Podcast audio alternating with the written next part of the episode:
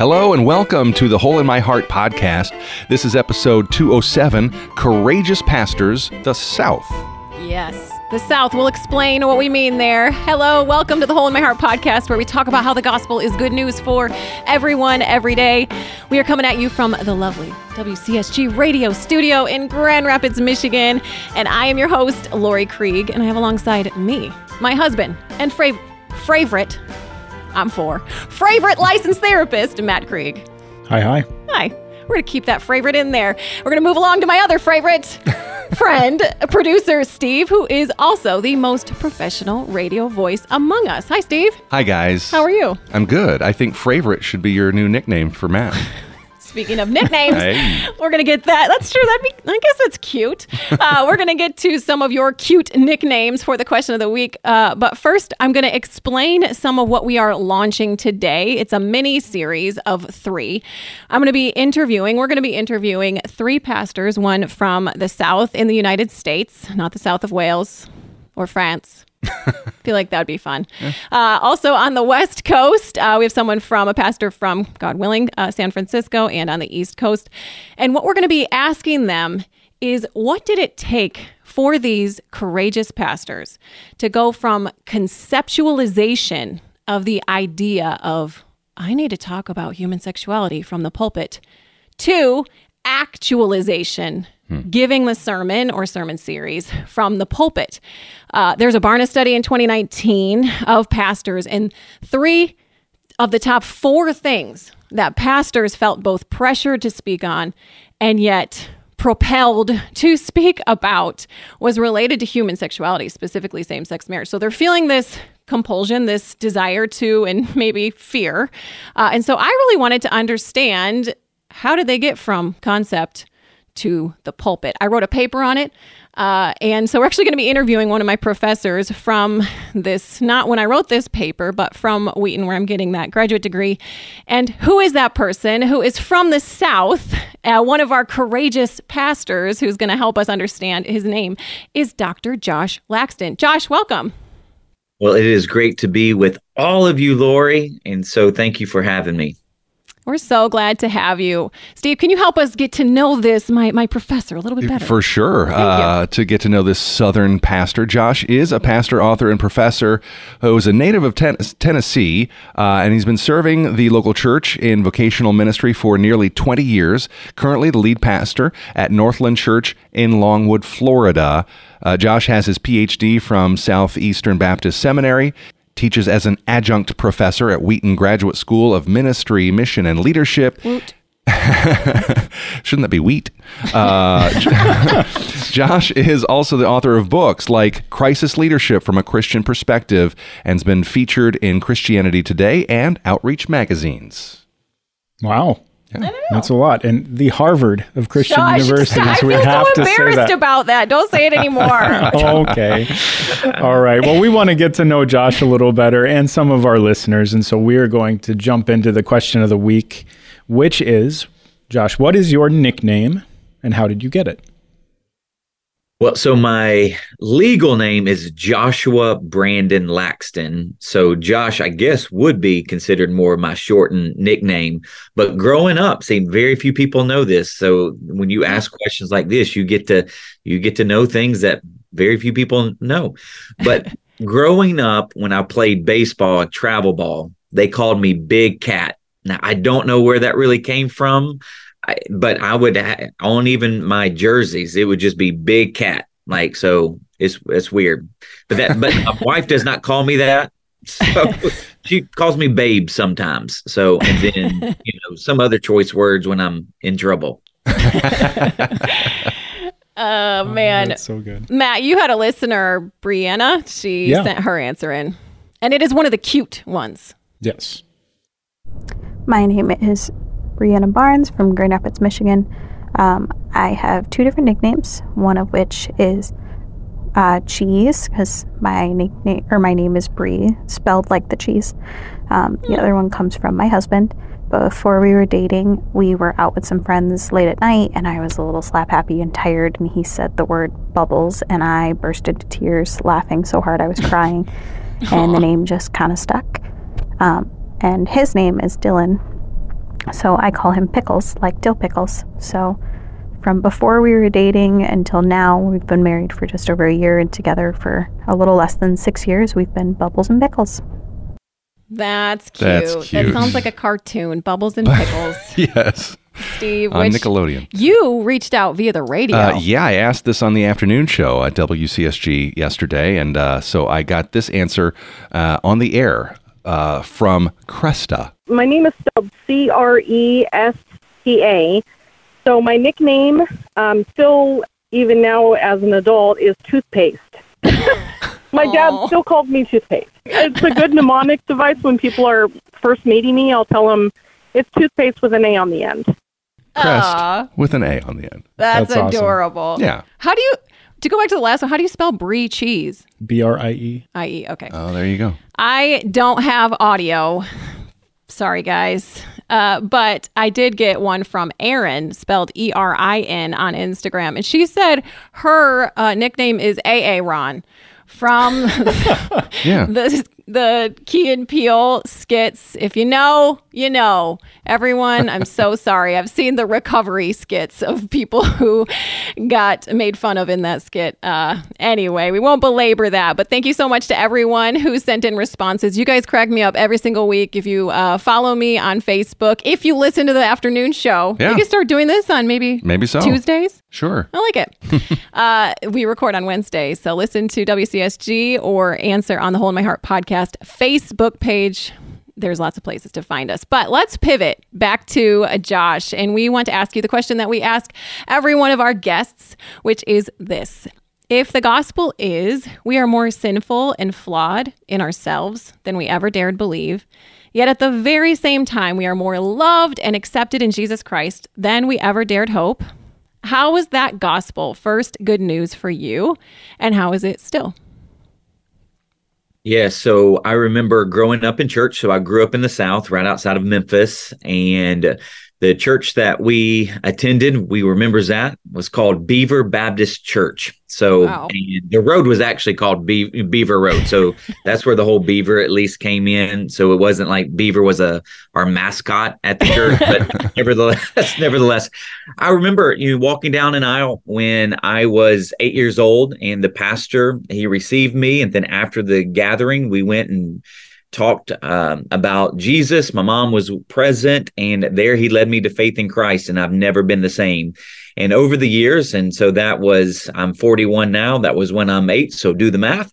So it's been a long time since I've been following Jesus, and I'm I'm I'm not the same person. And you know, and each day, each hopefully month, year, I continue to to be conformed more into the image of Jesus. And so um, that that that's where my faith story began when I was eight, and now that I'm 41, I still have not gotten over the fact that Jesus uh, he he loved me, and he demonstrated that love by going to the cross to die for not only my sin but the sin of the world. And now I want to follow him, and I want to worship him as King, as Savior.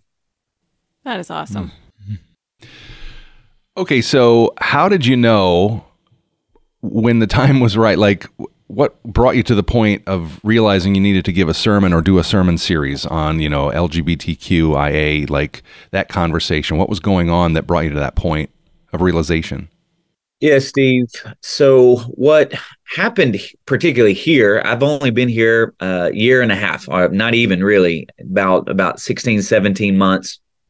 And when I got here, uh, Northland is a well-known church in the area. Uh, at one point, was one of the largest churches in Florida, and they just had never had any clarity around what they believed about gender and sexuality. And so I did not know what uh, you know basically when i was going to have to talk about it but it became very clear early on that there was just no clarity so we actually even had people on our staff uh, that would have been part of that community and we had people who were part of our church uh, that were part of that community because again there were there, there had been no clarity on what northland believed about gender or sexuality. And part of the series that I did back in the you know back in the summer uh, this year, so in 2023, I knew I was going to be unpacking our major primary doctrines of what we believed and that we needed to put marriage, family, gender and sexuality as part of that. So that's what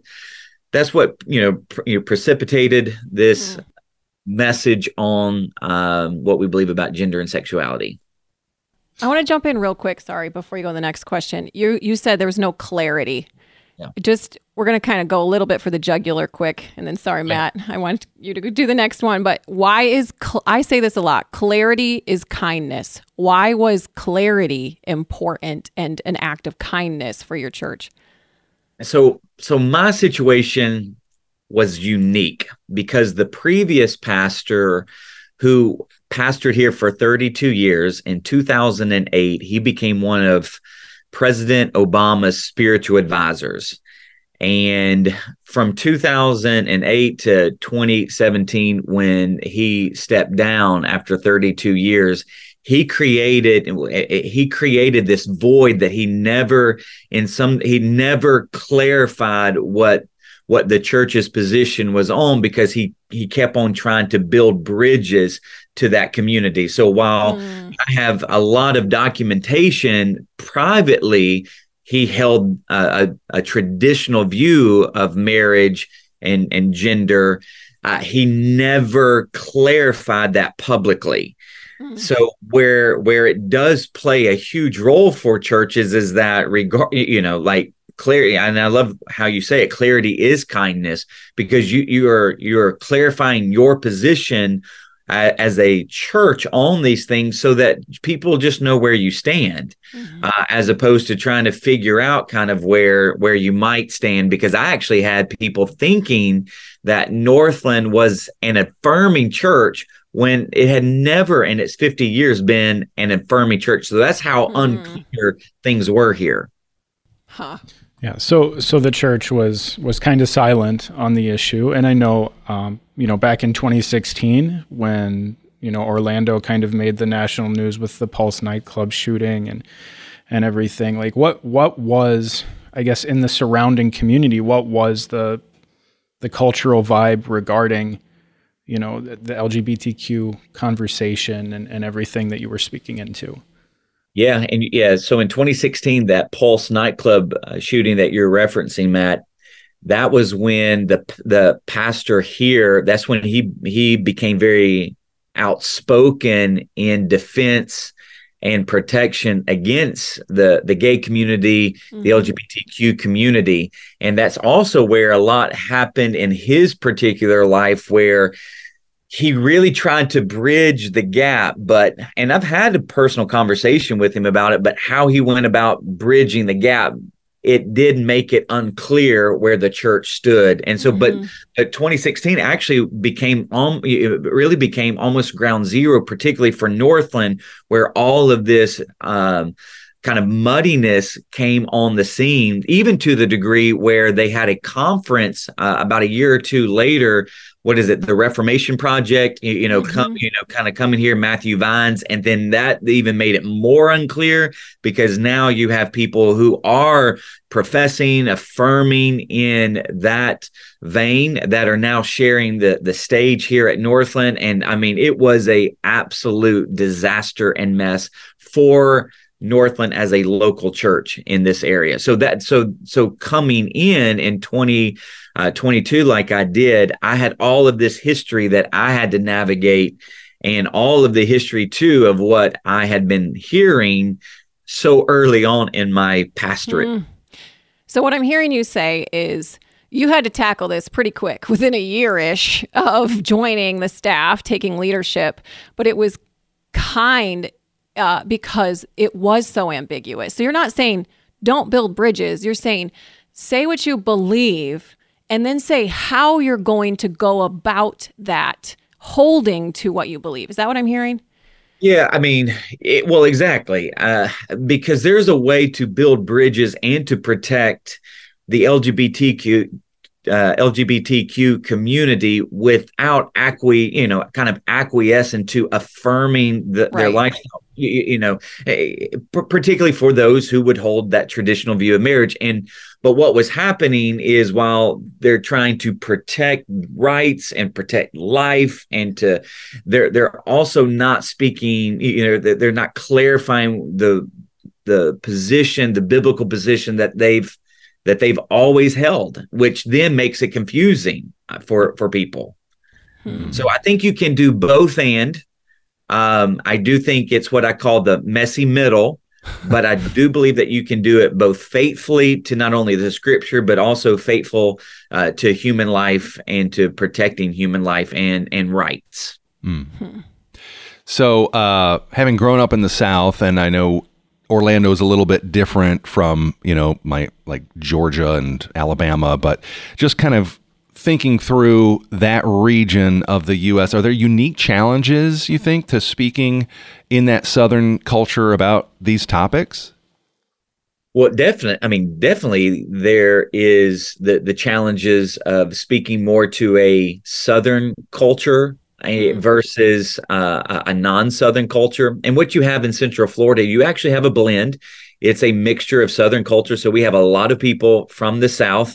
And when I when I moved here and I started to preach, they're like, "Where, where are you from?" Because uh, I know you're not from Florida, and yeah, so I'm from Tennessee. I still obviously have a little bit of that Tennessee accent. Although I do tell people that if you watch home videos of me growing up, you need subtitles because I was even more, you know, accentuated in my Southern accent. But yeah so I, so there is that there is that challenge. And so I would say in the Central Florida area, you you have that you have to navigate the challenges of speaking to the Southern culture because again you have that mixture here, and then even the non-Southern culture of the Central Florida. And when you look at Orlando, uh, back in 2021 in Orlando Weekly, there was an article that came out that said that Orlando had the four, fourth highest concentration of gay and lesbian coupled household in the U.S. So, hmm. so you you do so so even those who are from Central Florida who are even not believers, I mean, mm-hmm. it is a part of the fabric. I mean, and they pride, you know, well, I mean, pardon the pun, but they pride yeah. themselves on, you know, that kind of acceptance here in Orlando. So you're so you're having so as a pastor here, I'm gonna have to navigate two really different kind of cultures too, where you do have the the southern, you know, Trumpster type of people where mm-hmm. they're like, well, of course, you, you know, where and then That's the other, yeah, yeah, yeah, oh yeah, yeah. Okay. So you're you're you're navigating that. Hmm. Sounds easy. Absolutely. I mean, I, I, yeah, I wake up every day going, "Nah, this is a piece of cake." but it's good that you're emphasizing that challenge because mm. every pastor, whether they're from Central Florida or the South or wherever, or anyone in any part of church, they're like, "Oh yeah, we got some polarities," and some of that is good because there's at least diversity of opinion. But it creates challenges when you have to preach clarity and mm. then the rollout of that. Well, and and I'll I'll just say this too for those pastors who are in southern context, what they're going to find is the closer they are to urban centers, the more diverse their context is going to be.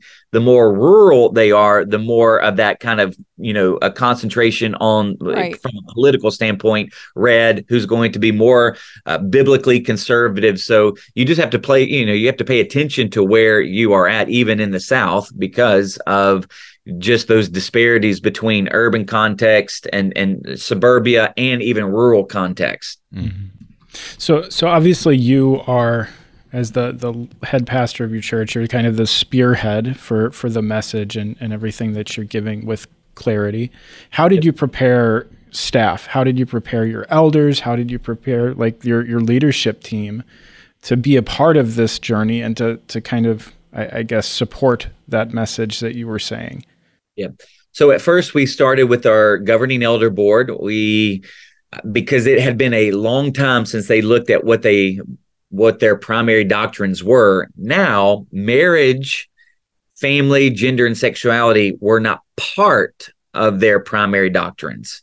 So what we chose as an elder board was to insert those uh, uh, those statements of belief of what we believe about marriage, family, and you know, and, and part of the the family was what we believe about children and then also what we believe about gender and sexuality. And the reason why we we elevated them to primary is because we we do believe that those elements are in some sense up for debate today Yeah, not only obviously in our culture but even in our churches Mhm. and if they become part of if if they are up for debate then we do believe that you have to you have to begin to now finagle how you view scripture.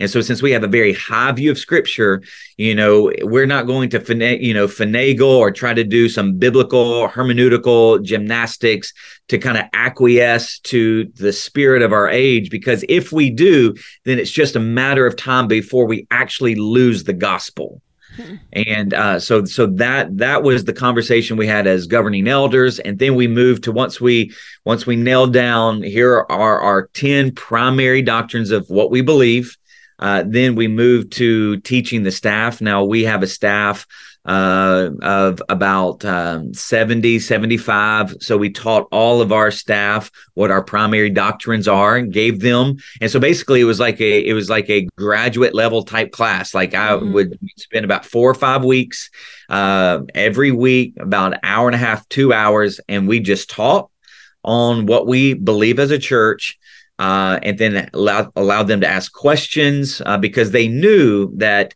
this was where we're going and that at some point they would have to sign a staff covenant with here's what we believe primarily uh, doctrinally as a church. Here's what our core values are as a as a church as a church staff and that you would have to adhere to affirm what we you know what we believe here. Because here's the other thing about a staff. If you do not agree on these primary doctrines and you just want to you just want a paycheck then we cease to be a mission organization. Yeah. uh, and, and and so so that was what we did. And then what what we moved towards was a sermon series and we called it our TED series and it was theological educational discourses and so we Mm. broke them down more like kind of a little extended TED talks but but but it was it was more of a a different kind of sermon than what I would normally preach and we did that TED series back in July Wow. So it was you guys made it part of your primary doctor, doctrine, which that is becoming more commonplace. Like I know that CRC, which there's a lot of fallout of that, but I know like Preston believes that. I see this as a picture of the gospel. I would hold to that to seeing it as primary doctrine. But you also said, and this is where uh, church leadership gets struggles is you had your team everyone who's a part of church leadership had to sign this not and they weren't giving lip service. I just want to make that clear. They weren't saying i can acquiesce and give lip service to this but i may believe something else or was it i actually believe this No, they couldn't give lip service. I mean, so Okay. secondary doctrines, you can give lip service as long as you can come under authority. But here, no, I'm like primary doctrines would be Yeah. what we believe about the Trinity, what we believe about salvation. So we we elevated, and and I would actually say the church through the last, you know, through the 2,000 year history of the church. Marriage, family, gender, and sexuality, it has always been primary, but because the cultural context was what it was, you didn't even think about it. right But now that we're living in this post Christian, post Christendom Mhm. type of culture, then now, now we have to just clarify uh, this is what we've always believed. And, and and so but but that's why we you know kind of elevated it. But no we you can't give lip service to this. Like you either believe this or you don't. And we actually had we actually had staff uh, transition out and we made sure that their tra- transition was gracious um, and generous you know on their way out because again that we're still dealing with human beings too. Right we just don't we just don't agree theologically here and so and that's why we have so many different denominations because at some point they didn't agree uh, theologically now whether that was on tertiary or secondary doctrines but they had to go down the street and start another church so Hmm. that that's what they had to do here So so you came on in 2017, and then you had these these TED discourses. You said this summer. This oh past yeah so. I, I i came on matt i came i came on staff in 2021 so oh, but no, 2021. okay. but the previous pa- so they were without a pastor for five years mm. Okay. Oh.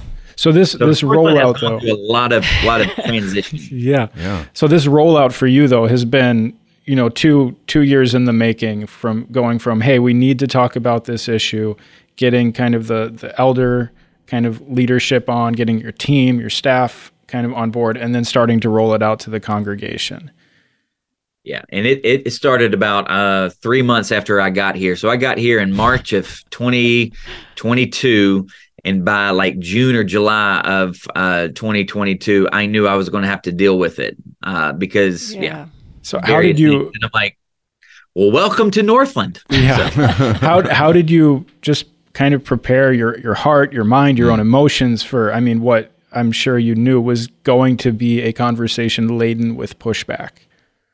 Yeah. Well, I knew that. Well, I knew that there would be vocal minority voices. You, you know, like people who didn't agree. So that's what I mean by vocal minority.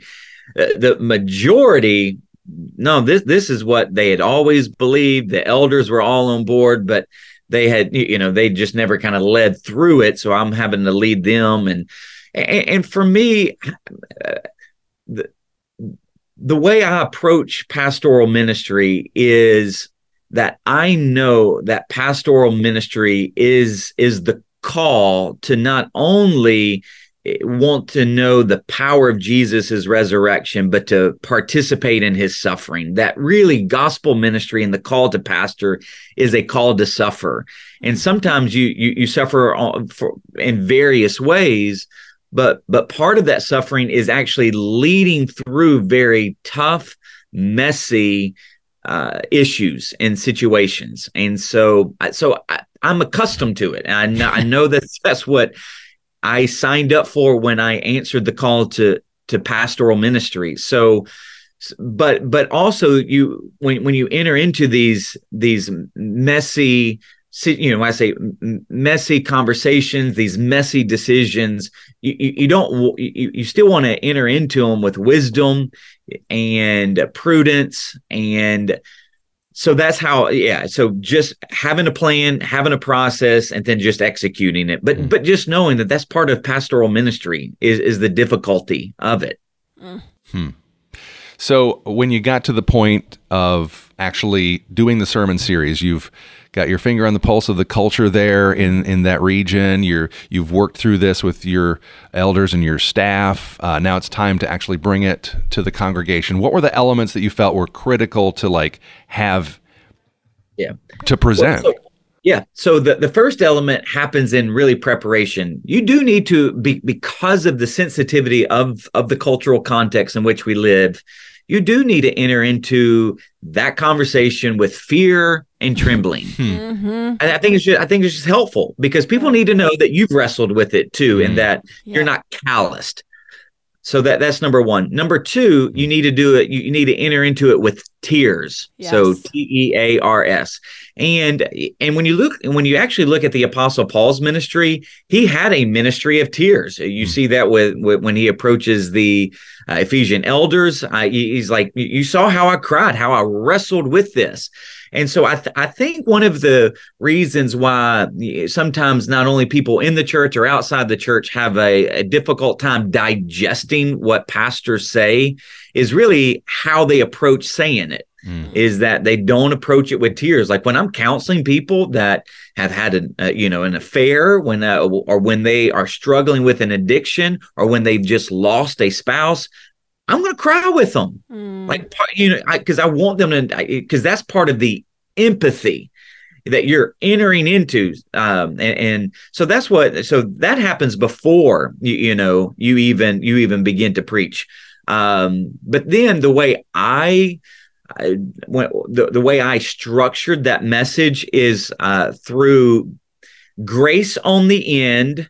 So I wanted to, I wanted to start with grace I wanted to end with grace and I wanted to give the truth in the middle. So mm. almost like a peanut butter and jelly sandwich. I wanted wanted the jelly, you know, even though it's kind of sugary, that might be a little bit gracious, but uh, yeah, I wanted to sandwich the truth. So mm. when, when when you think about Jesus and John one, truth and grace, that he came in truth and grace, I wanted to cloak that entire message in truth and grace.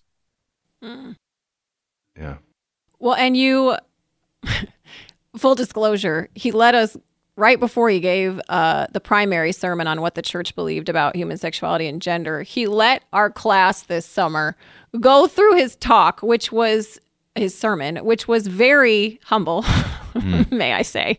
Uh, but I remember elements in there where you said, you know, you're very clear up front um, about what you believed. And then it seemed like your argument went to humanizing it. But you were clear about human sexuality. You were clear about what we believe about kids. You were clear what we believe about gender.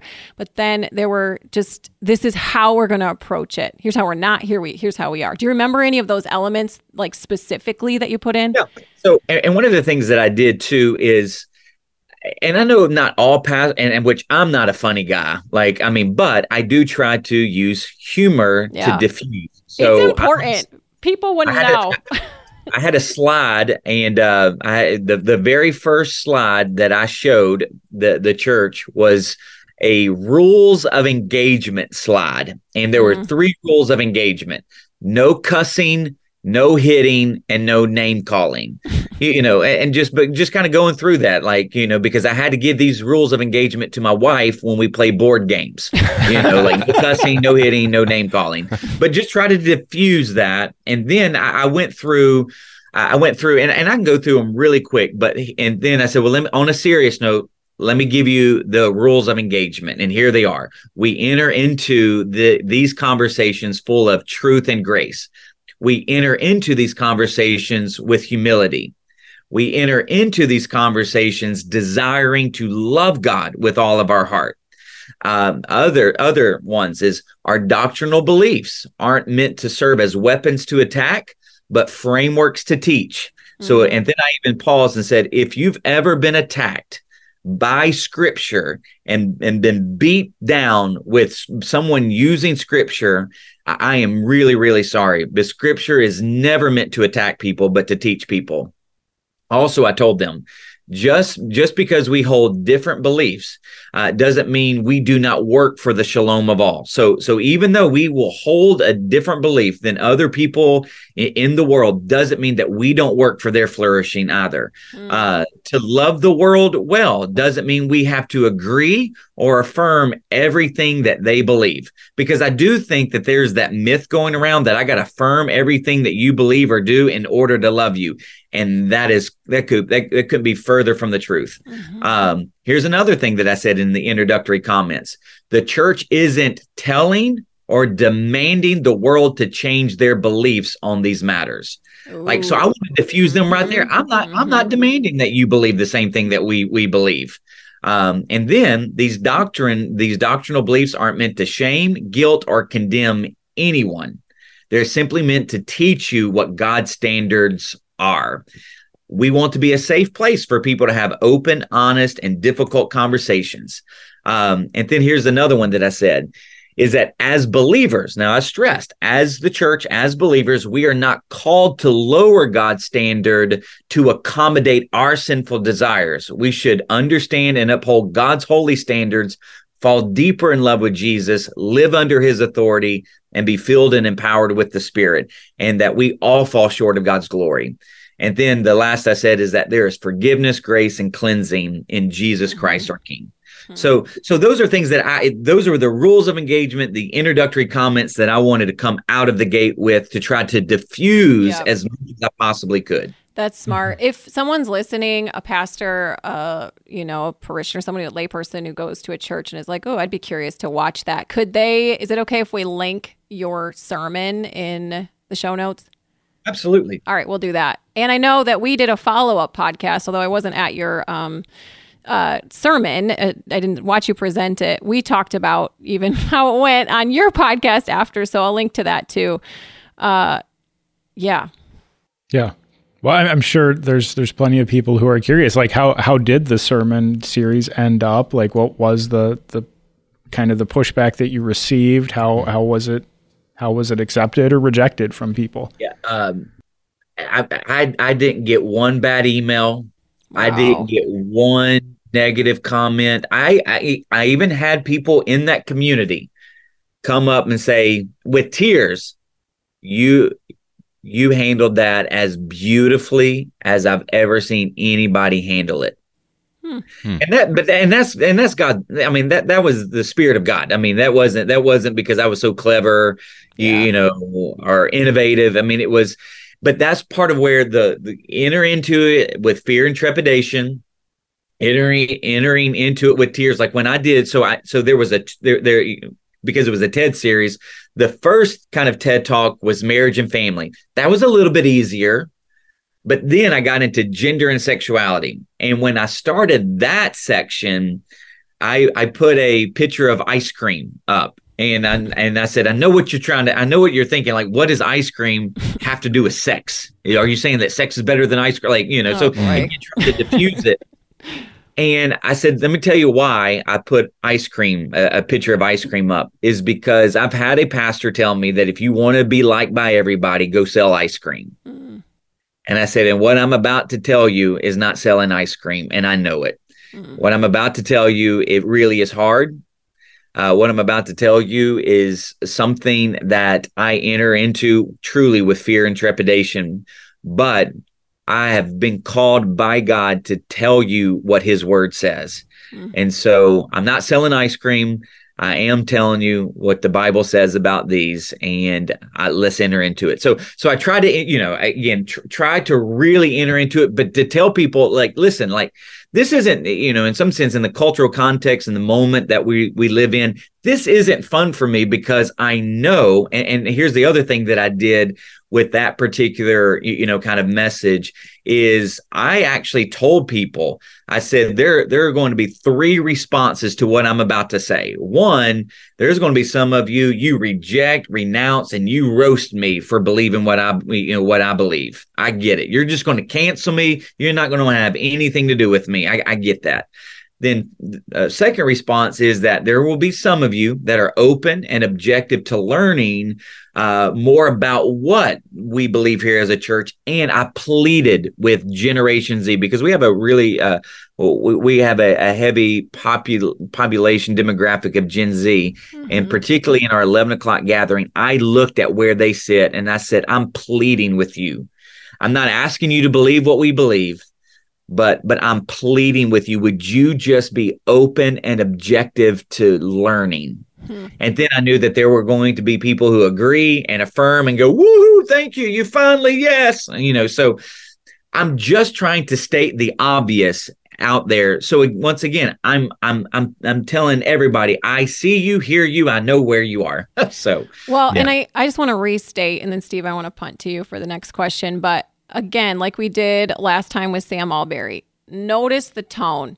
Josh could have said to his audience the same words, but with this like haughty martyr badge. I don't know if you guys know what I'm hmm. talking about, where you're like, I just am saying God's truth. And if you guys hate me and cancel me, that's just on you. You're just going straight to hell. Like he's saying, hey, this stinks. I, like I recognize this as weighty, which is why you said with tears. You said with fear and trembling, not because he's afraid of it necessarily, but I mean, there's a layer, layer of feel, fear of like, hey, this stinks. I don't want to say this, and and yet I'm charged by God and with tears. So he has the empathy alongside it. So I just want to say, you could say the same sentences. Josh just said, but with this haughty martyr badge. Uh, and so I just want to encourage if your heart is like detached at all, that's again why you've emphasized entering in. if your heart is detached or haughty, you're not ready for the pulpit. If you feel the weight of it and you're looking eye to eye, that could be a good sign you're ready to start talking. Hmm. and and I would just I, I would just also encourage pastors do not do not feel the need to apologize for what God's word teaches because I've heard you know pastors I, I'm so sorry that I've got to say this like no we God's not apologizing for what he's saying Mhm. God's not you you know Mhm. but we we can still say hey this is weighty This is Uh, weighty. this isn't easy Right. but I- I've heard, I've actually listened to clips where you know pastors have apologized for God's word. I- Yeah. That I just don't negates think we need everything. to be apologizing for God's word. Yeah. So uh, you just kind of did it. I was going to ask, you know, if there's anybody who's listening to this now, like a pastor who is just like, I think I need to do this, but I just, it's daunting. I'm overwhelmed for a thousand reasons. Like, what would you say to them in terms of like why they need to have this conversation, why why it needs to come from the pulpit? Yeah, it, it, we are living in a day and age where biblical illiteracy is a thing. Uh, mm. and it's just going to continue to get worse. Mm-hmm. Like one of the reasons why I like I just told people my philosophy of preaching, and one of the reasons why I have a little bit more of a longer winded kind of style uh, is because when you look at just people and their Bible intake and engagement, it is it, it is lacking mm. severely. And so a lot of and which we hope to change that over the course of of time that people are reading the Bible, they're studying the Bible on their own, they know the Bible, but right now a lot of people in church they don't right. know the bible so right. this is why it's so important to tackle just primary topics that the bible does teach about this is what it means to follow jesus in this realm like um so so that that's why i feel like the courage to to, to actually just teach what the Bible hmm. teaches, hmm. that's great, as opposed to tickling ears, because we definitely know Paul says in the latter days, mm-hmm. people will want their ears tickled. And and and that's just kind of what I've already set the tone here at Northland. Like, I'm not here to tickle your ears, but but I am I am here to to to lead you towards Jesus um, you, you, know, and sometimes we're going to laugh, sometimes we're going to cry, sometimes you, you know, I'm going to, I'm going to have a message where you're not going to like Pastor Josh, but like this past week, I said, you are going to love Pastor Josh today. And let me tell you why you're going to love Pastor Josh today is because I'm going to teach you what the Bible has to say about rest and recovery. and so that these rhythms of rest. So that means you can go on an extended vacation. I said, even the Bible tells you you can go on an extended vacation. Like you, you, you just, you can go more than just a Sabbath. And that's, and I even gave them where the Bible tells them that, that every seven years, Israel was to, was to take the entire year off from cultivating their land, from harvesting their land. And then every 50 years, it was the year of Jubilee. They were to do no work. Like, I'm like, tell talk about an extended vacation. Now, I'm not telling you to take a year off, but you have about two, three weeks of extended vacation time. And I said, see, you're going to love Pastor Josh. So there's going to be times where when we preach the word, they're going to love the pastor. But then there's going to be times where we preach the word and you're going to be like, man, that that hurt, but I needed it. Yeah. And so so that's where I would just tell pastors, like, you know, just preach the word in season and out of season and the whole counsel of God and let God do his work. Mm. Goodness, thanks so much, Josh, for your words today, for your encouragement, for some of the specificity that I'm sure uh, was helpful to at least one pastor, if not many people. And for those who maybe even haven't heard a helpful sermon, just your embodiment of let's let's do this, let's engage this messy middle. Thank you so much. Amen. Well, thank you all so much for having me. So, guys, I will link to that sermon uh, and some of Josh Laxton's stuff, joshlaxton.com. But, guys, what anything? I like this. I like this like minute debrief that yeah. stood out to you. You want to start, Steve? Sure. Um, there, there was a lot that struck me. I mean, I think I just liked what he said about approaching this with tears. Yeah. And just, I feel like that applies to so many things in shepherding and pastoral ministry, even if you know we're lay pastors, small group leaders, whatever. You like it, it applies to all of us as we interact with one another, um, and are like known sinners to be humble and like approach it with that sobriety. I like that, mm. Matt.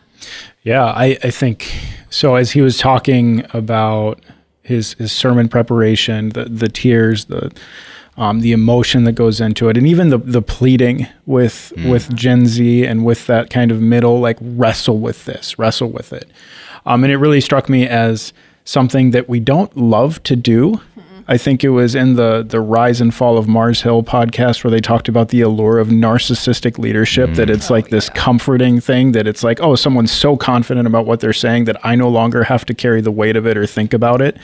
And what he's portraying, what he's showing, is just the opposite of that. Of hey, I'm going to give you this message, but I, I want you. I need you to wrestle with it, to to help carry it. Mm. Um, and it's important for people to to really go through the process on their own and not just like take what is spoon fed to them. Right. That's good. That's really important, Matt. Mm-hmm. It's like becoming my favorite time is our digestion uh, of the podcast interview, not the person. Anyway, I do want to. What's standing out to me right now is he's like, it went awesome. I just want to say to the pastor who I interviewed 10 to 12 pastors across the United States for this paper. I wrote for my class. And then, God willing, it's going to be a pastoral paper for centerforfaith.com some of them their pa- some of these pastors churches got graffitied. Some of them all the churches around or all the houses around their church put up rainbow flags around them they mm-hmm. were labeled as hate mongers. Some of them on the other side and from within their church people left. Some lost 25 30% of their church and they had the same attitude as josh mm. i read through their sermon some of them i was present for their sermons and they had a quote bad response. But I want to say that's our eyes are not on the world for how they respond. We can take note of that. We can be like, okay, maybe that wasn't great. Maybe I do can pivot. But there's times where you're like, I have contorted my posture of this theology as much as I can, and I'm just rolling this, rolling out God's word, and people still respond poorly. Uh, but I want to say, all of it's well done. If people applaud, well done. If people leave, well done. If you're being faithful to Jesus, well done. Okay, we have a question of the week for next time. This is a big pivot. what chore do you always do that your spouse slash roommate never does? So, you know those things that are visible to you that are invisible to those you live with that you're, you're like, here I go, taking out the trash again, or here I go, shutting all the cupboards because Laurie leaves them open all the time and doesn't know how to shut them. I don't know, just popped in my What? head. Just hypothetical. That was just random, right? Yeah. Uh, we any f- initial thoughts, guys? What's one you always do, Steve? That's visible to you, invisible to Kelly and the kids. Um, well, I I have to say I I can't really say blanket statement. Kelly never does. Yeah, yeah, yeah. The always never gets you. in Right, trouble. right. Because I I think like historically they we've kind of had our roles and Yeah. I more Yeah. often you know and she uh but I think lately she's begun to do more but uh so we have this robot vacuum for Mm-hmm. our house you know those things um it was given to us as a gift and then one of our kids who doesn't live with us anymore took our actual vacuum vacuum. So the only vacuum we have for our whole house is the little robot. And you kind of have to fuss with it, you know, like you have to like clean it out and get stuff off the brushes and all that kind of stuff. And I'm being the more tech person. I will do the robot vacuum when it needs to, when the house needs to be vacuumed. I'll do that. Kelly wants nothing to do with it, but she's happy that the vacuuming gets done. Yeah. Matt, do you have that same exact thing that happens, but just with our version of vacuum? With our version. Yeah, I was I was actually thinking the one thing that I can confidently say I am the one who always does it is removing the hair from the little brush roll in our mm-hmm. vacuum mm-hmm. or from our drains. Oh yes. Yeah, the the traps in our drains. Yep. I am and the kids will watch me and they're like, "Gross." And I'm like, "Yeah, this is your hair and toothpaste." Right. Like Listen, Notice I what I'm doing. I am an empowered woman who can do everything except when I don't want to. so anyway, I what do I, I take out the trash and these I feel like six much more, more uh, to the to the trash can. to Yeah. the trash can and kids stuff. That's just that's a lot of my Mm-hmm. world as I know the kids. Okay, guys, what about you? What's visible to you, invisible to those you live with? What do you always do? They don't. Uh, that's it. But hey, guys, uh, before we wrap things up, if you like the podcast, it would be so meaningful to us if you would take a minute to rate and review it. Uh, and you can also fi- follow me, Laurie Krieg, on Instagram and WCSG Radio for more more Steve content. and the Zach of all trades. Thank you so much to our courageous pastor of the day, Josh Laxton, and thank you to WCSG Radio in Grand Rapids and Zach of all trades, our I almost said our Zach of all trades. I'm going to say that our Zach of all trades, and his amazing intern Delaney for all of us here at the Hole in My Heart podcast. We'll see you next time.